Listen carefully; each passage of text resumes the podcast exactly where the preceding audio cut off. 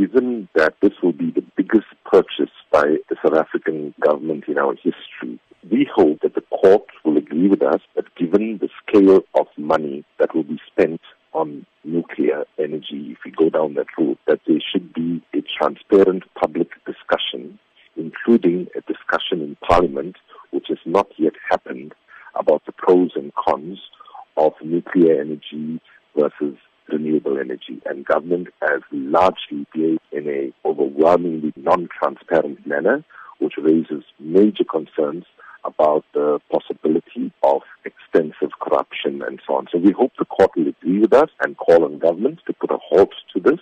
If this nuclear deal goes through, what does it mean for South Africans?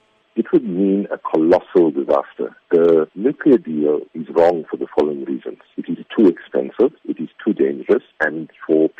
in rural areas and in urban areas that do not have access to safe, affordable electricity, it will deliver too late.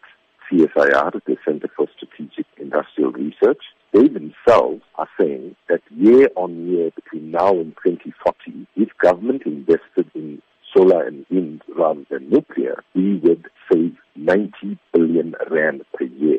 The waste at the end of the nuclear cycle takes between 200 to 1,000 years plus that waste is no longer dangerous. And you can be sure that where this waste will be poured, if this process goes forward, will be where poor people live. It's not going to be in Saxonwold or in Nkandla or other places where rich people live.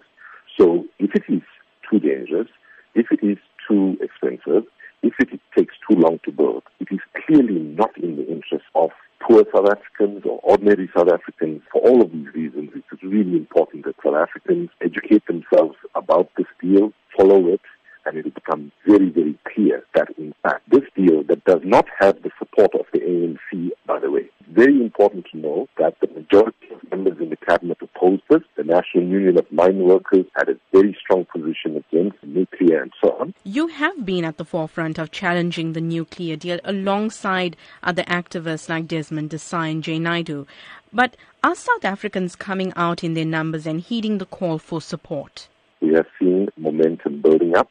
So right now, the religious leaders in our country are strongly opposed to this deal. So we should be committed to ensuring that almost 25 years after democracy, crime that close to 5 million plus people do not have access to basic affordable electricity. We can turn this energy crisis into an opportunity. This is not simply about energy. This is about the kind of development we want to see. If this deal goes ahead, it will be a massive, massive setback for our democracy and development.